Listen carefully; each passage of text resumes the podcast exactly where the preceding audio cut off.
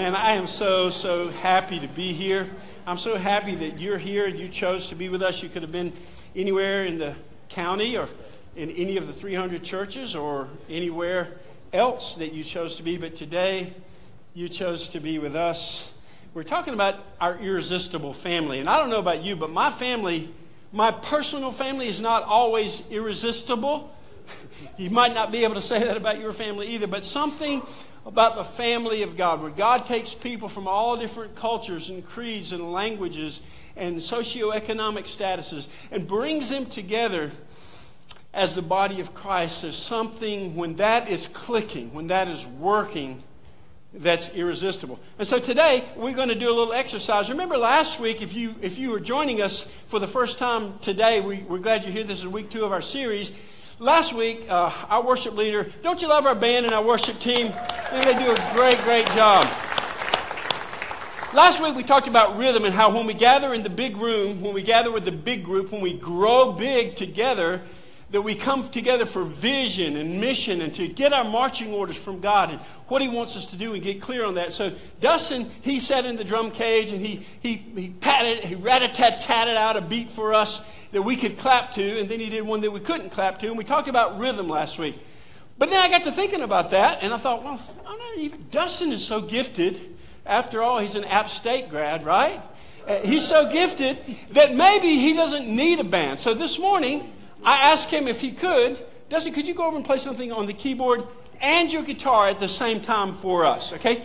If you haven't noticed, he plays just about everything. So we, we put him different places, different weeks, depending on how good he looks. If he's really not having a good hair day, we put him back in the drum cage. Because hair is really important in our team here. You know that, right? So, Dustin, I want you to kind of give us a good rhythm again this week. And, and I think you can do it by yourself. So, so give it a shot. Keyboard, guitar.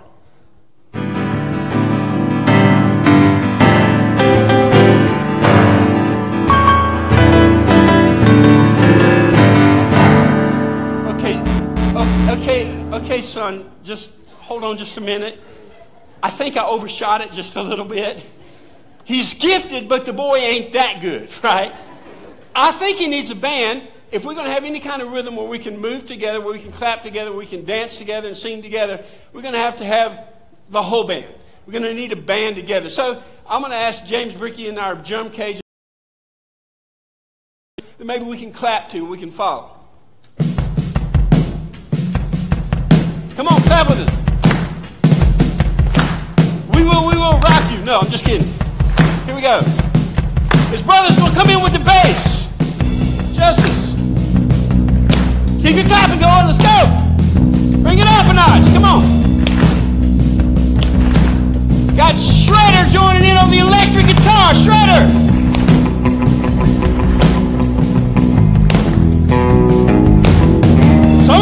Feet tapping already. I can see it. I can hear it.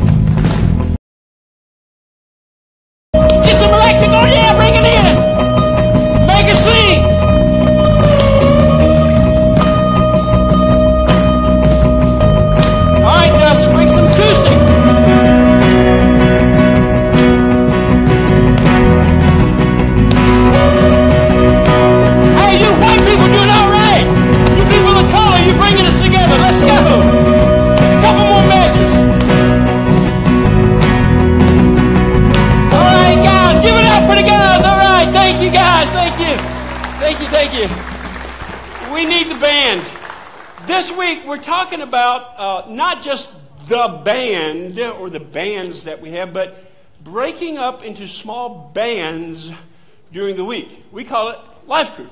We call it smaller groups together meeting for the purpose of life change to study the Bible, to develop friendships, to kind of, we come here on Sunday morning to kind of get our marching orders from the Word, and then in the week, we meet in small groups, in what we call life groups, because we live life together, to try to figure out how to dance together, how to make what we learn on Sunday come to reality in life in our life. And sometimes we do sermon based series, sometimes some of you are doing some other series right now, but the point is we come together during the week in smaller groups so that we can learn how to make the music happen that we learn about in the big groups. So we're growing big. And we got a, a good crowd this morning. I'm so thankful for you being here with us. I got these new glasses a few weeks ago. They don't have really a bridge on it, and they keep fogging up when I get excited and get hot over there baptizing people. So if you look better than usual this morning, my glasses are fogged up. Uh, so today we want to talk to you about going small, not just going big, but going small. Small group can help us learn the music, learn to beat, and how to live it out together, how to live out our purpose, our vision, and our mission together in smaller groups. Because after all, we really cannot get to know, even in this room, we probably this morning in this room got maybe just over 200 people in this room. We got maybe 50 kids over there in the, the Kids area, but you're not going to get to know 250 people on a Sunday. You're not going to become best friends with all these people. It's just not possible. And we say often as pastors, we love every one of you, but we can't minister to each one of you. We just, there's not enough of us. There's not enough time, not enough hours in the day. So we want you to connect with a few people that you become friends with and that you live life together and you study the Bible together, and you learn to dance together, and you learn to cry together, and weep together, and celebrate together, and pray for jobs, and all those things together during the week. So that, we're talking about connecting in a big way on Sundays and in smaller ways during the week. Now, so I know what some of you are thinking already. Some of you are probably thinking already, the last time I really risked it and I kind of became vulnerable I got hurt. I got burned. Somebody maybe talked a little bit too much somewhere else, and, and I didn't really want them to say all the things that they said, and they hurt me deeply and they wounded me, and, or somebody got mad at me or whatever. And, and that is the reality. I, um, that can happen sometimes. It's going to happen when we're human beings who are flawed. And we often say to people who come from other churches, and some of you have come from other churches, we're so glad to have you. But you need to understand if you came from other churches because you got hurt, you need to understand you're probably going to get hurt here too. Because we're, we're flawed people too. We're not perfect. So, really, you really have a choice. You can become cynical and isolate yourself. So, we're talking about isolation. You can become cynical and hold back and reserve and not let anybody in. Some of you even some of you watching online are there. Maybe that's why you don't even come on Sunday because it's kind of risk free to watch on Sunday, but to come here there's a little bit of risk. To go to life groups during the week is a little bit more risky. So you have a choice. And the choice really is between becoming cynical and isolationist. You just isolate yourself from everybody, even your family. They, they can't really get into your bubble because you just don't want to risk it. So you isolate yourself. Or you can open yourself up to relationships by being vulnerable. In our life group, we talk about not everything because, okay, we got the big group on Sunday, we got life groups during the week, and then, like Jesus, you, you and I, we have our best friends. And our best friends are the people that we let in really, really the deepest part of our life, maybe. Just maybe there's a person. That's next week. We're going to talk about that next week. But this week, we're talking about letting a few people, maybe 10 or 12 people, into your life to a deeper degree than we do on Sunday so you can build friendships, so that you can talk about the mission and purpose, so you can share struggles. And in our life group, we share a lot of things together. And, and the thing that I find so fascinating all the time is that once somebody starts sharing and you think, this is my deep, dark secret that I, I'm sharing with a group, this is something that I'm comfortable enough to share with 10 or 12 people, that people across the room is sitting in the La-Z-Boy across from you, they, they like, you know what? I went through that very same thing with my family. It could be a financial thing. It could be something with your children that you think nobody else has faced because it's so bizarre, so strange. And we're finding that as we open up to people, we're finding that other people are going through, if not the exact same thing, very similar things.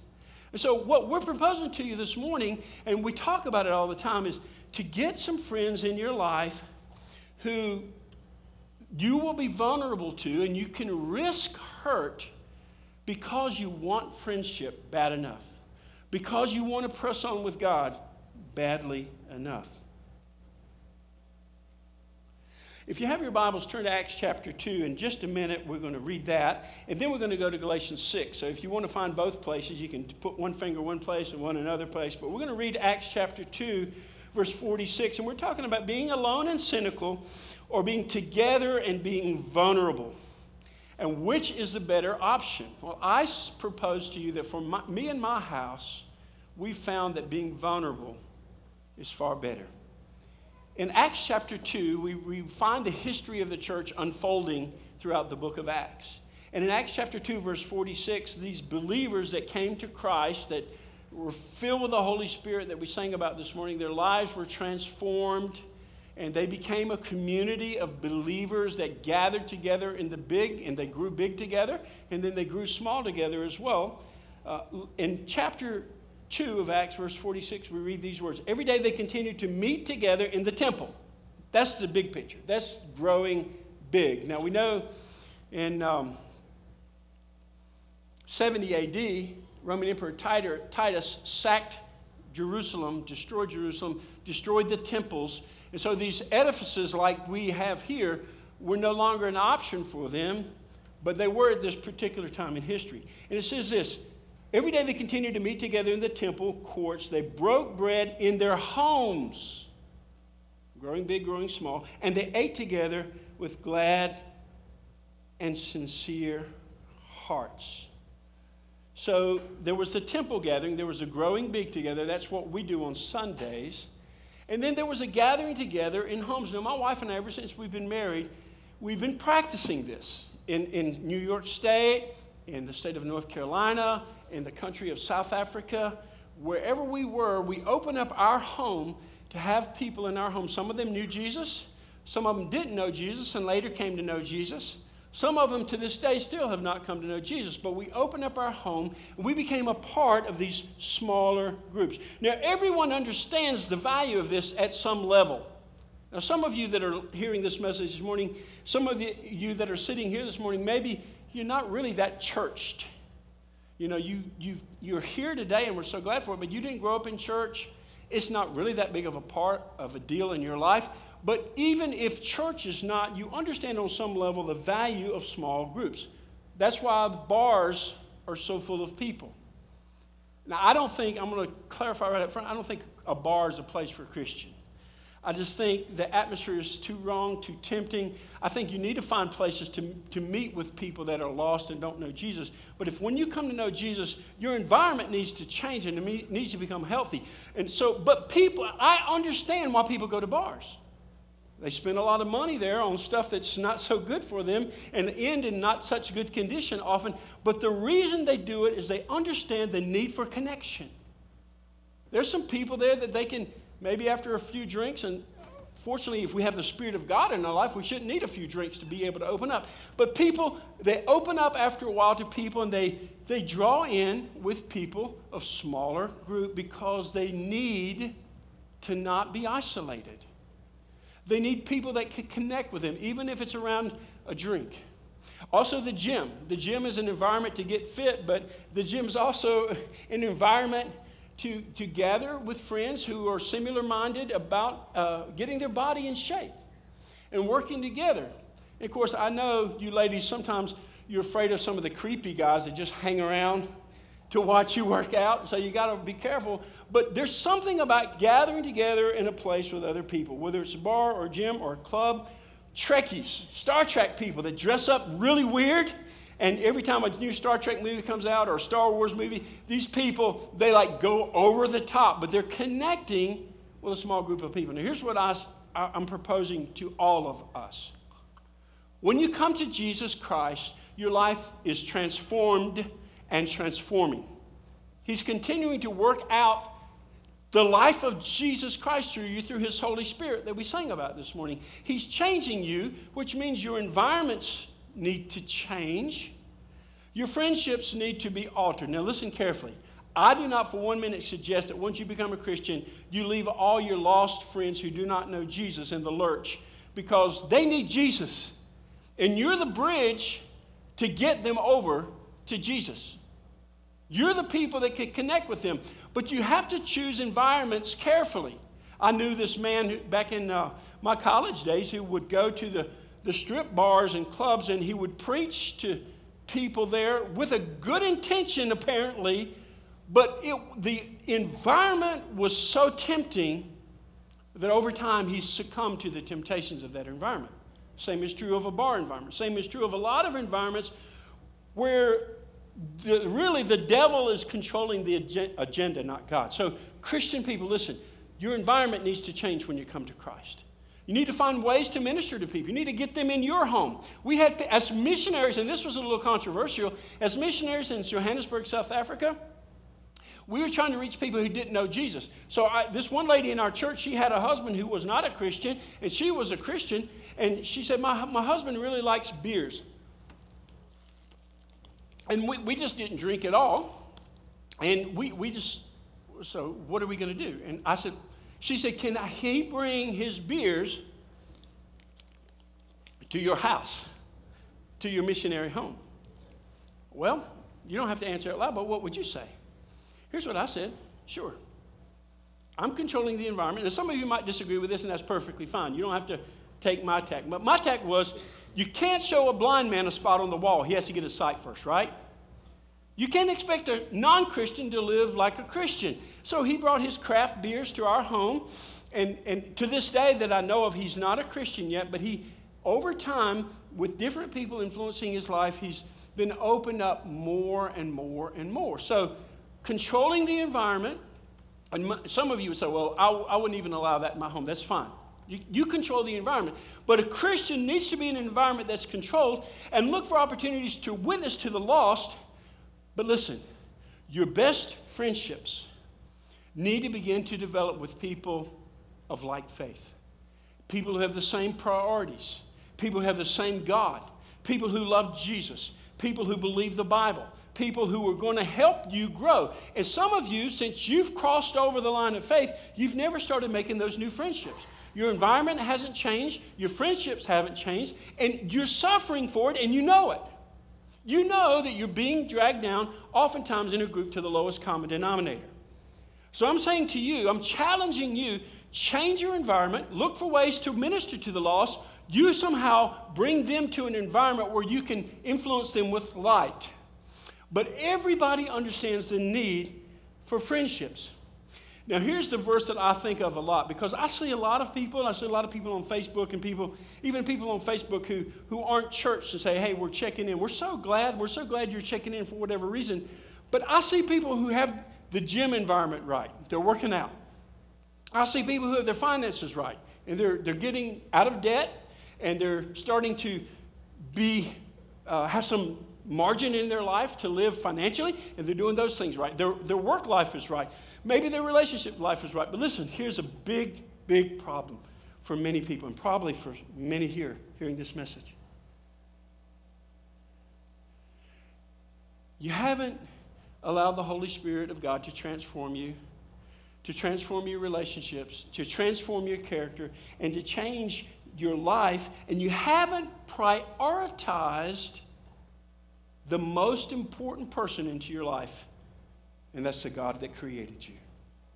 And here's what the Bible says. You, this is not going to be on the screen, but you can look at it later. Mark chapter 8, verse 36 says this, and I think this often. What shall it profit a man or a woman if he gain the whole world and lose his soul? Or what shall a man give in exchange for his soul? Some of you have not prioritized the most important person into your life, the Lord Jesus Christ. Everything, maybe a lot of things are working good in your life. Maybe things are really clicking along. Maybe you see yourself as problem free. And that's why the Bible says, that's one reason the Bible says it's hard for a man who's wealthy, and that's pretty much all Americans, to get into the kingdom of God. In fact, he compares it to a camel going through the eye of a needle. It says it's difficult. Why? Because you don't feel the need for God. So anything in your life that's starting, starting to crumble around you and help you realize your need for God is ultimately a good thing. Because if you have everything else in your life right, but you don't have that right, then you're missing the main point. Now, let's turn to our main passage Galatians chapter 6. Galatians chapter 6, remember Paul, the converted terrorist, this week uh, we did some bombing in the area of Damascus in Syria. Paul was converted in that region of the world. He was on the road going to Damascus in Syria when he met Jesus. And he, he wrote about a third of the New Testament. In Galatians chapter 6, he's given some advice to Christian people about the growing big and about growing small together. In Galatians 6, verse 1 says this Brothers, if someone is caught in a sin, you who are spiritual, and that doesn't mean perfect, that means you're, you're trying to walk with God and you're struggling through too, but you, you got your mind on Christ. You who are spiritual should restore him gently, but watch yourself, or you, should, you also may be tempted. Carry each other's burdens, and in this way you will fulfill the law of Christ.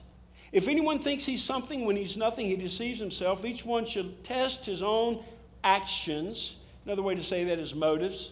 Check out your motives. When he can t- then he can take pride in himself without comparing himself to somebody else, for each one should carry his own load. So we're answering the question this morning what can be accomplished in small groups?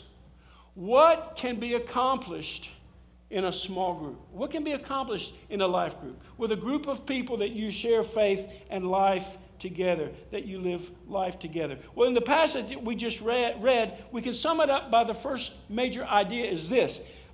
What can be accomplished in a small group? Life changing relationships are made. Would you write that down?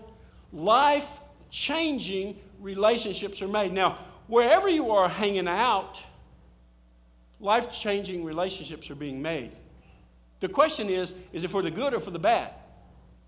Are you being dragged down into a vortex of sin and corruption and getting further and further away from God? Are you hanging out with people as your primary friends in life who are helping you in your quest to grow in your relationship with God? So, life changing relationships are made. Let's look at this text again. Verse 1 says, If someone's caught in a sin, you who are spiritual should restore him. So, under life changing relationships that are made, one thing that can happen is that you can experience restoration. It says if anyone is caught in a sin. Yesterday in Ironman, Pastor Chris was leading us through uh, a book of the book of James. And the Bible talks about temptation and a snare. The language that he uses is the language of a hunter or a fisher.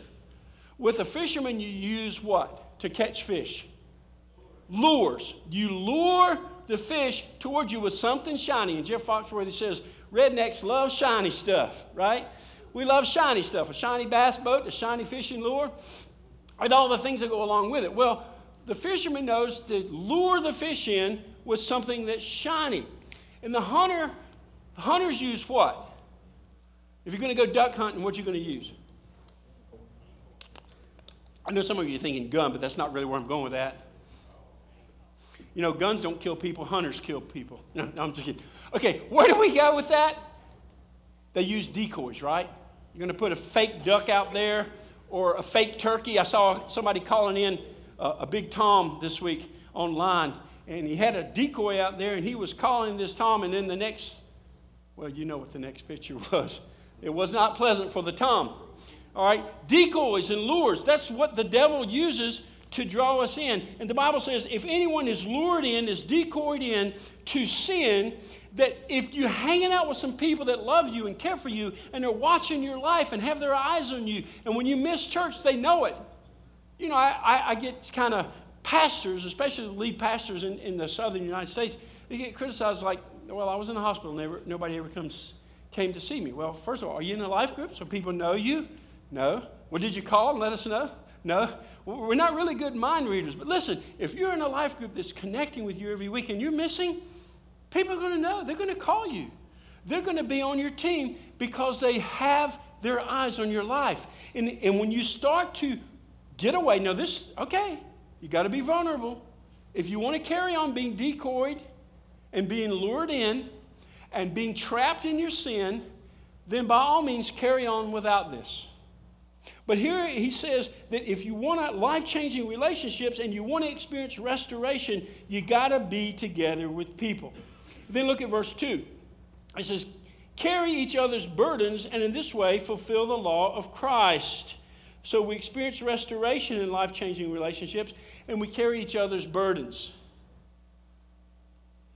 I don't know about you, but there's burdens in my life that are way, way too heavy for me to carry by myself. You've got them too. You might not really want anybody looking into your heart But let me tell you, you need some people. I've got people looking into my heart every week. Our staff, for one, our pastors. We open our hearts and bare our hearts, and it's vulnerable because then people see you're flawed and you're weak and you suffer and you're scared and you worry about your family members who are far away. But listen, it's too heavy a burden to carry. You say, Well, I got the Lord. Well, you certainly do. He's the greatest burden bearer, but He made us to bear one another's burdens. That's what that verse says. Who's bearing your burden with you every week? Burden bearers. We experience life changing relationships we experience restoration in those relationships. We carry each other's burdens. And then verses 3 and 4, we analyze motives. If anyone thinks he's something when he's nothing, he deceives himself. Each one should test his own actions. Then he can take pride in himself. So the idea here is analyzing our motives. What are we really about? You say, well, I just follow my heart. Well, that's a really sorry thing to follow. What does the Bible say about the heart? Who knows? Who knows that verse? Say it out loud. Really loud for the hearing impaired. Yeah, your heart is deceitful above all things and desperately wicked. Who can know it? You need people helping you with your motives and with your life and getting you back on track when you fall and when you get lured in. say, whoa, whoa, whoa, whoa, there's a, that's a decoy. The devil, the roaring lion, he's waiting to pounce on you. We need to bear one another's burdens. And the Bible says, so fulfill the law of Christ. So, Life changing relationships occur in life groups and living life together, experiencing restoration, carrying burdens, analyzing motives of our heart, helping us to stay on track. Look at Ephesians chapter 4. Keep your finger in Galatians chapter 6, but turn for a minute to Ephesians chapter 4, verse 15. Paul also wrote this passage to a group of Christian people in Ephesus. And he said this instead, speaking the truth in love, and sometimes that's hard to do. Sometimes we want to just love people without speaking the truth. Sometimes we speak the truth harshly without love. This is the great balance that we work on as a team here. Speaking the truth in love, we will in all things grow up into Him who's the head, that is Christ. From Him, the whole uh, body, joined and held together by every supporting ligament, grows and builds itself up as each part of the body does. So there we have the picture of a whole body, and then we have the picture of individual parts and ligaments and joints and tendons. The older you get, the more you understand about how many body parts you have because they all start hurting, right? I even talked to Dustin. Dustin was doing some yard work this week. And uh, he said, Man, I, I, we, said, we both said, We're glad we don't have to do that for a living. But he said, Man, I didn't even want to get up the next morning. I thought, I'm thankful that young people feel this a little bit of what us older people feel, right? You know, the ligaments, the joints, the tendons, every part of the body is important. And so the big body and growing small is a small body. That's why we offer these courses, these classes these next step classes. Every week we ask you to take a next step. The, course, the class that we're teaching next week, right after church, uh, there's, a free, there, there's a potluck after church, and after the potluck, we're going to have the class. So bring a meal to pa- bring a dish to pass with something in it, preferably. And we're going to have a meal together. We're going to hang out, and then if you haven't taken the, the class, we want you to sign up for it today. The quickest way to do it right now is just put it on your connection card, put your name, and say you want to take it, and we'll have materials ready for you next week.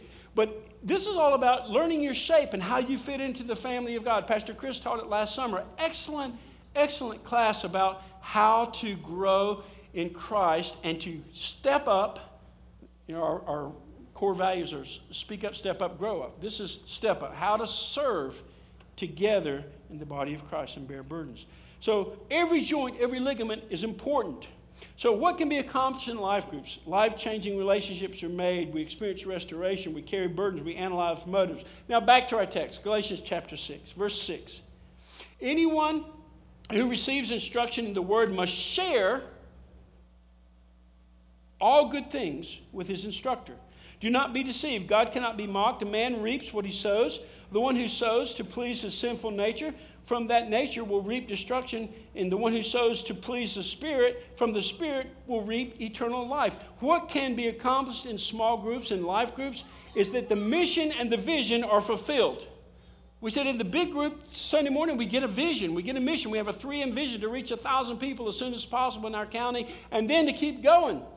We're reaching that many between the people that are here every week and the people that watch online. We're reaching over a 1,000 people every week, but we want them here so that they can connect and they can grow.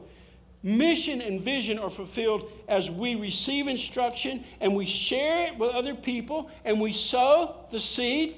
One of the things I love about Samaritan's Purse right here in our county, we got a lot of people in our church, pilots, business people, IT people that work for Samaritan's Purse. one thing I love about it, Franklin Graham, he's always writing, and he's writing about the urgency of the message. I think as churches, we've lost a sense of urgency. Every day, thousands and thousands of people perish and go into eternity without Jesus Christ. Well, we want to see life changing relationships made and we, we want to see the mission fulfilled. That is, we want to get the gospel out and we, we figure out what the vision is here, and then during the week in life groups, we figure out how to carry it out. And so every life group is encouraged every semester to have some sort of service project in the community and to reach out with a message. The mission, the mission and the vision are fulfilled and carried out. Our purpose is filled out. What is your mission? What is your vision? How are you reaching lost people? Well, we come together and we learn how to do that. A good passage on that is 2 Corinthians chapter 5, verses 18 through 20. 2 Corinthians 5, verse 18 says this All this is from God who reconciled us to himself. That means he brought us back through what he did on the cross for us. Our cross is still not there. He reconciled us to himself through Christ, gave us the ministry of reconciliation. That's to you and me. He came, he died on the cross, was buried, rose again for us, and now he left the world and he said, Now you are my hands and feet. You got the ministry of reconciliation, that God was reconciling the world and himself in Christ, not counting men's sins against them, and has committed to us. This is our mission.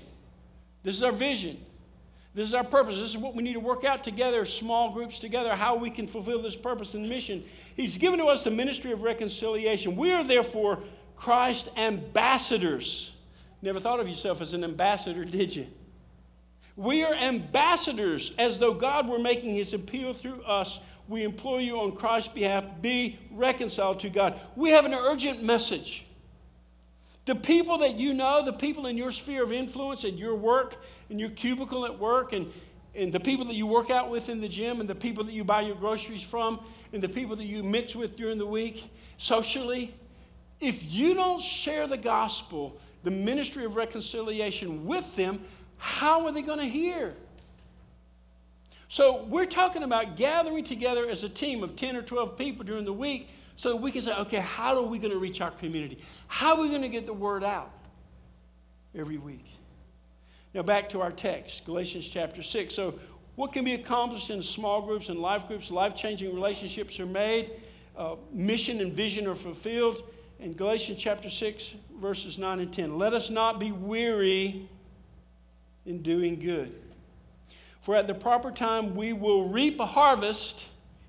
We will reap a harvest if we do not give up. Therefore, as we have opportunity to do, let us do good to all people, especially to those who are the family of believers. So he says, do good to all people, but this here, this family, and we break up into smaller families during the week so that we can care for each other and look after each other and hear from each other and pray for each other. We care for them especially. There's people hurting in this church. Uh, tried to find Junior yesterday. I understand Junior, he's had brain surgery. He had another surgery this week. We need to pray for Junior. We have families in our church who this week, their, their, their pet was in the hospital, very dear to them about to lose a pet, we prayed together for them. We've got people in this church who are looking for jobs and career moves and changes. We've got people in this church whose relationships are falling apart and they need help. We need each other. And when we refrain from that, when we stop gathering in the big and growing big, and we stop growing small, we lose hope. It says, Let us be, not become weary in doing good in verse 9. How many of you have ever been really weary? Raise your hand. How many of you have been weary this week? Raise your hand. Man, the older I get, the tireder I get. Man, I'm telling you, I'm weary. But there's something rejuvenating about when we come together and we grow big together. And when I get together with my life group on Mondays, by the way, we have room for a couple more right now because Catherine's having some medical stuff done. In our life groups, there's room in life groups for more people, some of them. We want you to come. When I gather with them, I'm refreshed, I'm encouraged. We eat together, and we eat good. Or we eat well. We eat good things, and we eat them well. we have a good time, and we share burdens, and we share requests. And Barbara Van Meter always tells jokes on her husband, Carol. We have fun. We love it. It's not a chore that we dread, it's something that we look forward to. So here it says, let's not be wearying doing good. We all get weary, and we need people to help shoulder the burden with us. And let's not give up. And let's do good to one another. What can be accomplished in a small group? Life changing relationships are made, mission and vision are fulfilled. And lastly, faith, hope, and love explode. Faith, hope, and love explode. That is a reckless love, like we sing about where God came after us, Jesus Christ came after us recklessly. And some people don't like that term about God. God was reckless? Well, here's what he means. The writer of that song explained what he meant. He meant that God spared no expense. He came at great risk. He sent his son at great risk to take all the sins of this world, of you and me, upon himself on the cross. He came recklessly, not caring for himself, but he laid his life down for us. And that's what God wants to see in our lives reckless love for each other, faith, hope, and love all exploding. In Hebrews chapter 3, we're not sure who the writer of Hebrews was, but God, writing through some prophet, writes these words in chapter 3, verse 12 See to it, brothers, that none of you has a sinful, unbelieving heart. Now, he's writing to Christian people.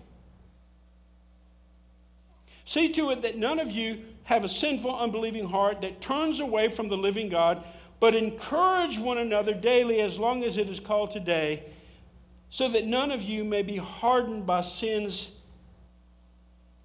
deceitfulness. It says, an unbelieving heart of sin. Now we're getting really narrow to what God wants to say to us today. How many of you in some area of your life, people online, people that are watching the message on Facebook or watching it on our website later, listen, I believe that many of you, and probably all of us to some degree or another, have an area of our life where we're hardened right now by sin. We've become bitter. There's somebody that we refuse to forgive. And the Bible says, Jesus says, forgive others as we forgive our debtors. Some of you have allowed bitterness to creep into your life, and you, you've become hardened by that. And you, you stand back and you don't want to engage with people. And you haven't, some of you online maybe have even trouble coming here because of some hardened place in your life through sin and you're holding people at a distance and you're refusing relationships because you've been burned before and you, you're keeping everybody at a distance, even your children, even your wife, even your husband, even your parents or your brother. Had a guy I knew in South Africa, he said he hadn't spoken to his brother for 17 years. Hardened. Some of you this morning are hardened by sin, some relationship that you know is inappropriate, some website that you absolutely know that when you go there, you're going down the wrong hole of sin away from God, and you're going to be hardened just that much more to your wife or your future wife. Some of you are hardened because of financial lack of wisdom. I've been there. Too much debt, not enough income, more outgo than income and you're stressed and you're fighting about it all the time. And God said right along, hey, be careful about taking on debt. Avoid debt at all costs because you're the, a slave. Some of you are hardened by the deceitfulness of sin that somebody in church somewhere, some pastor, some preacher, some youth pastor, some person in the church, somebody that you knew and loved and trusted has hurt you, and you've hardened yourself, and you say, I'm never going to let it happen again. Now, so you become an isolated and bitter. Some of you are hardened through the deceitfulness of sin and unbelief and not trusting God for your everyday needs. You're just anxious all the time. You have to take a pill to get up, have to take a pill to go to bed, have to drink something to get to bed and get peace in your life, and you're not letting the peace of God rule your heart. You become hardened by the deceitfulness of sin. Some of you have been hardened by gossip. The Bible says, out of the abundance of the heart, the mouth speaks. And some of you just look for every opportunity to nail somebody with something and create rifts and divisions. What is it that's hardened you today? We gather big, we grow big, we grow small, all to help keep each other from being hardened. And it says, let's do good to each other and let's encourage one another while it's called today so that we may not be hardened. In John chapter 13, verse 34 says this A new commandment, this is Jesus giving this, a new commandment I give you, love one another. Now, he said, they said in the scriptures all along to love people. So, how is this a new commandment? It's a new degree.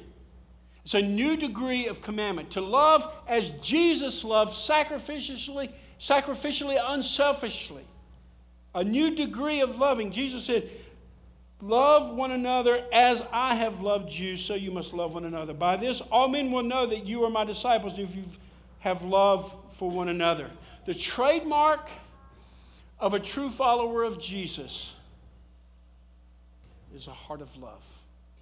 It's not necessarily emotion that comes with it sometimes, sometimes later, but it's an action verb. It's doing and loving together, living life together, letting people in, becoming vulnerable so that you're not isolated, becoming repentant over your sin so that God can soften your heart and give you a heart of flesh and a heart that responds to Him and to other people lovingly. Love one another. We love big, we love small. Can I ask you a question? I think this is, I shared this with my wife last night. She said, she said, that's really good. What 10 people are praying for you this week? My first cousin one time said to me, You know, when you see people out in the community, or you pass somebody in the car or whatever, you need to pray for that person because that might be a person that nobody has ever, ever prayed for in their entire life. Our life group has a prayer request sheet on Realm. And every week somebody prepares that, and we've got 17 people in our life group, 17 people that are praying for each other. Who's praying for you this week? Who's holding your hand and holding you up and lifting up like Aaron and Hur in the Old Testament? They held up the prophet Moses' hands in the battle. They held him up because he was too weary to hold him up. Who's holding you up? Are you isolated and alone? And then finally, 1 John chapter 4, verse 11 and 12 says this. 1 John, way in the end of your New Testament, just before the book of Revelation and Jude. Dear friends, 1 John 4, 11 and 12. Dear friends, since God so loved us, we also ought to love one another. No one has ever seen God, but if we love one another, God lives in us, and his love is made complete in us. Are you alone and cynical?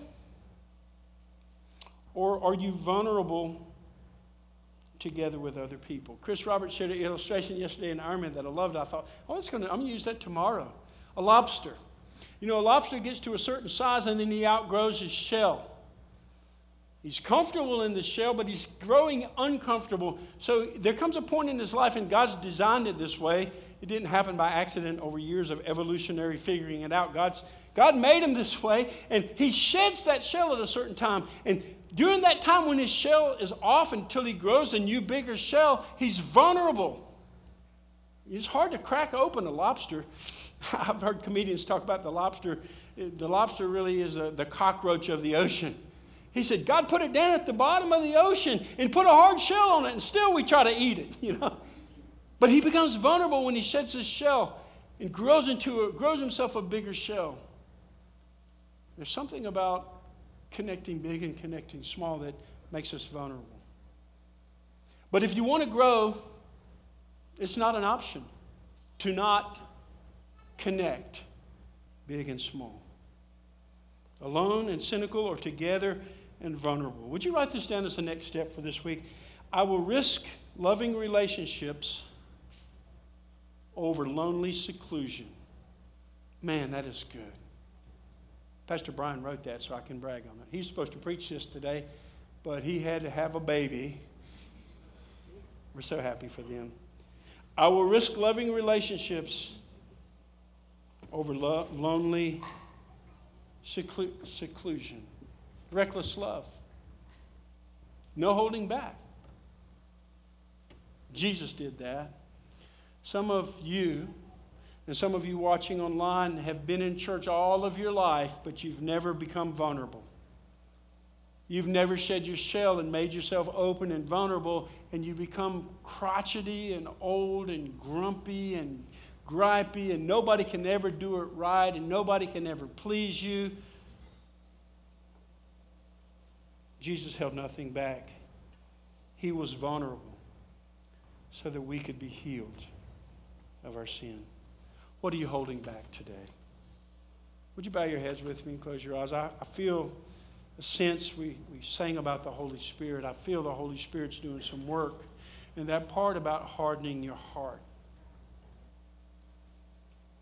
Some of you, even people who are good, faithful church members, there's still some hard spot, some stony spot in your heart. Something you have been unwilling to become vulnerable before God and others with, and you're holding on to it, and it's stunted your growth. You can't get out of that shell until you repent and you walk away and you become vulnerable before God. And you know what it is.